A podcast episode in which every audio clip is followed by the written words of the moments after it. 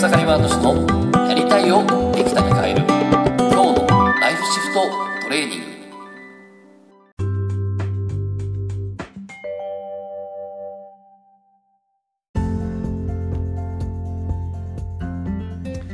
おかげさまで草刈ワード氏です。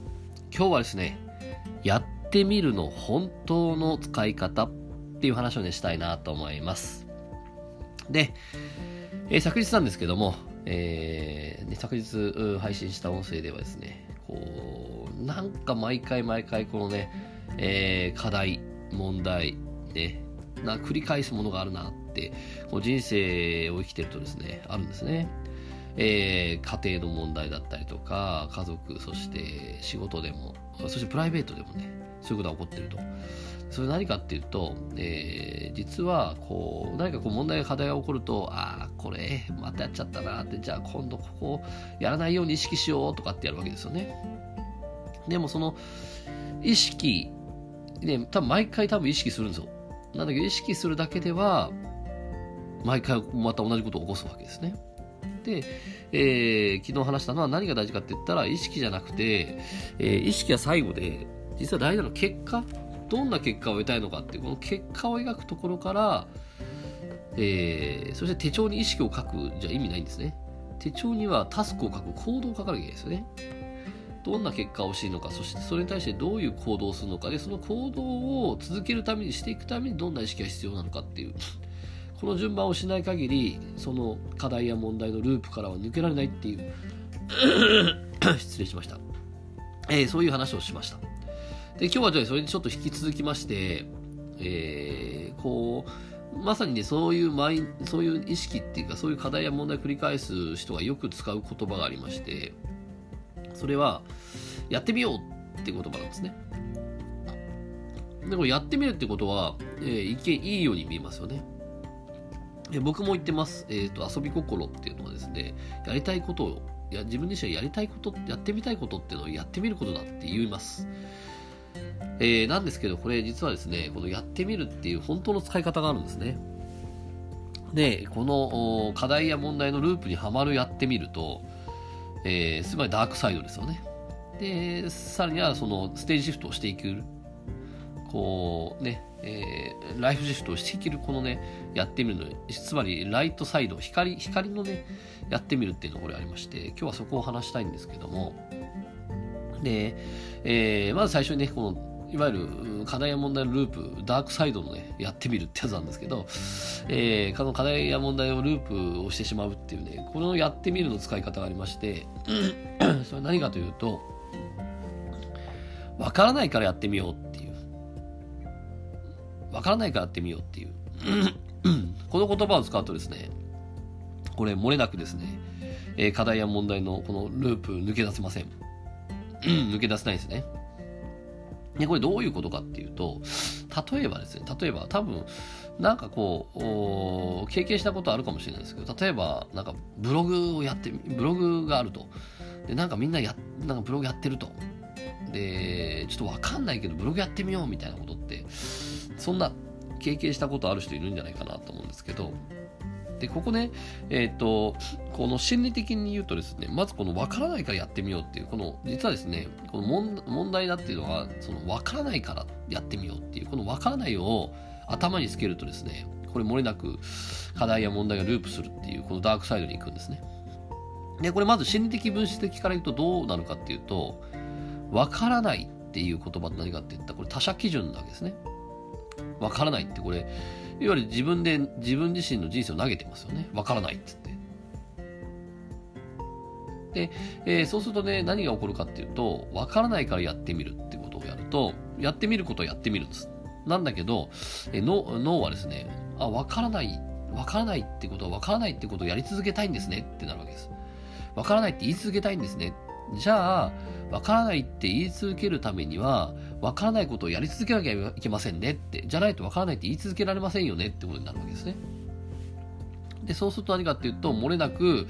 えー、じゃあブログ始めましたと、やってみましたと。やってみたんだけど、わからないからやってみたんだけど、じゃあやってみていろいろわかることありますと。わかかることはあるんだけど、なんか続かない。なんかやってみたけど、なんかやめちゃったみたいな。これなんでやるかって言ったら、わからないを続けたい、わからないを言い続けたいからやめちゃうわけです。つまり前提がわからないっていう前提。それを持ち続ける限り、えー、わかるっていうことが起こらない。でもっと言うと、せっかくやってみて分かったのに、それを壊すってことをするわけです。ただひとまず分かんないからやってみようっていうこの言葉っていうのは、え、実は、えー、そのやってみるダークサイドなわけですね。つまりやってみ、やってみれるんだけど 今までやったことないことをやるんで、やってみれるんだけど、何か動くんだけど、それが、えー、ことをなすまでいかないわけです。なんでかって言ったらですね、わからないって言ってるからです。で、今言ったみたいに、えー、ライトサイドは何かってことをなすためにやってみるってことをするわけです。昨日と繋がってくるんですね。ことをなすためにやってみるっていうのは、これが本当の使い方なんですね。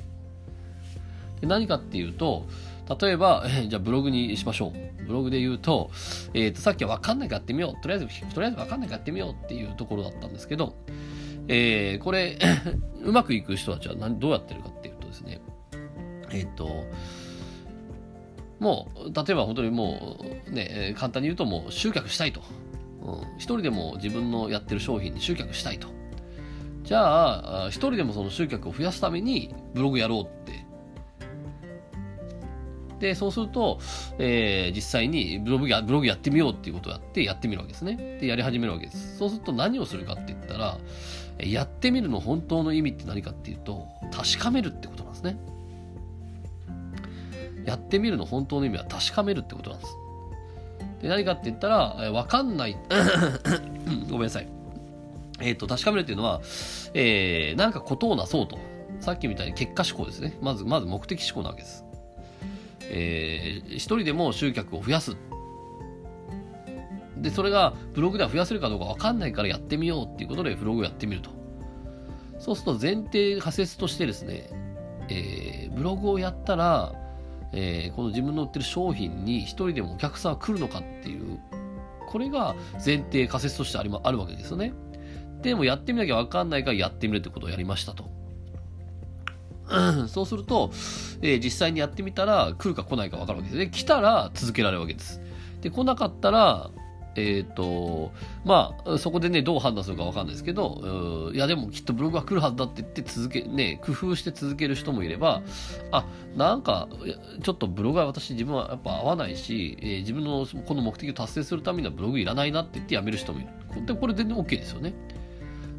でもでも分かんない前提、分かんない仮説のもとでやると、ね、結局、言ってしまえばブログをやる目的がないから、結局分からないわけですよ、やっても。ここなんですね。つまり、えー、ね、こう、分からない前提、分からない、分からないからやってみるって、これだとうまくいかないで、で、ことをなすためにやってみる。ね、つまり、確かめるためにやるっていうこのやってみるっていう本当の使い方は確かめるためにやってみるっていう、これなんですよね。で、結果として、えっと、この確かめるためにやってみるっていう意識でやってみるってことをやっていくと、まず、結果っていうものを見てない限り、それってできないんですね。こういう結果になる、こういう結果が欲しい。じゃあ、これやってみたら、その結果得られるかもしれないと。だやってみようってことになるわけですね。で、やっぱこれにちょっと陥りやすいですよね。とりあえず分かんないからやってみようって。まあこれすごくだから前向きなんですよ。あの、動かない人よりは前向きなんだけど、でも動いてんのにやってんのなんかうまくいかないなっていう人は、この分からない前提が、えー、あ、分からないって言い続けたいんですね。じゃあ分からないってことを言い続けるために分かんないことをやり続けましょうって言ってですね、やめ、自分のね、せっかくやって、やってみて分かったことを破壊したりするわけですね。だからこの分かんないからとりあえずやってみるっていうここっていうのをですね、やめる必要があります。で、ちゃんと、ね、昨日言ったみたいに目的と結果を、ね、自分自身でまず想像して、で、そこに向けて、それを確かめるっていうことが本当のやってみるってことなんですね。ということでね、えー、昨日に引き続き、まあ昨日の音声聞いてない人はぜひ昨日の音声も聞いてみてください。あの、かなり、かなり重要なことを言ってます。え、なかなかこうね、ステージシフト、ライフシフト、えー、なんかこうブレイクスルーできないなって人は、ままず多分か確かにここにはまってると思います。僕も今いろんな人をセッションして見てますけど、うん、ハマってるの大体ここであるんじゃないかなと思ってます。なので、えー、ぜひですね、今日は自分自身のね、えー、こう、思考、そしてね、何かやってみることが、やってみることをやってみてるんであれば、それ分かんないって前提でやってないかなって。もしやってたとしたら、と今までは思っていたと。分からないと今までは思っていたと。でもこれからは、えー、こういうことをなすためにやる、やってみよう。そして確かめよう。で、確かめて、えー、それがうまくいかない、ね、なんかうまくいったんならやり続けよう。うまくいかなかったら、じゃあ工夫しよう。うまくいかなかったら、じゃあもう別のことやろうって。こんな感じでね、やってみるとすごくいいかなと思います。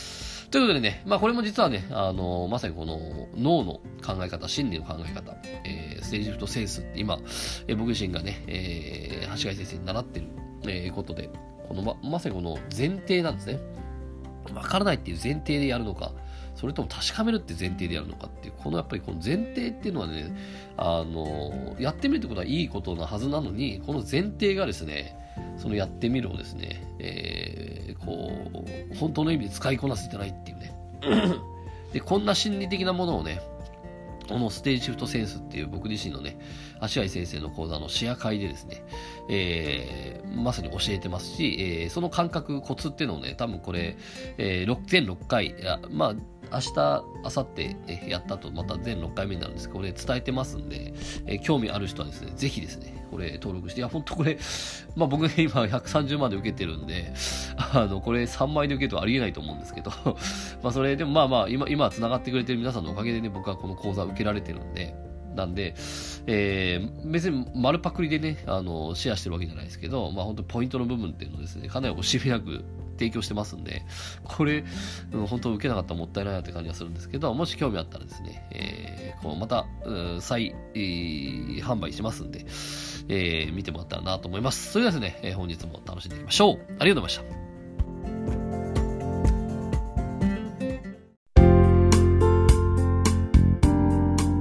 本日の番組はいかがでしたか？